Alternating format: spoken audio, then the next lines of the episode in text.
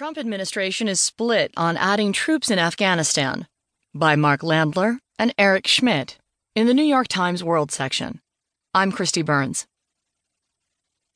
When President Donald Trump landed in Saudi Arabia on Saturday on his first foreign trip, he brought with him a $110 billion arms deal. When he arrives at the NATO summit in Belgium on Thursday, he will bring mostly questions, many of them about the war in Afghanistan. The Pentagon is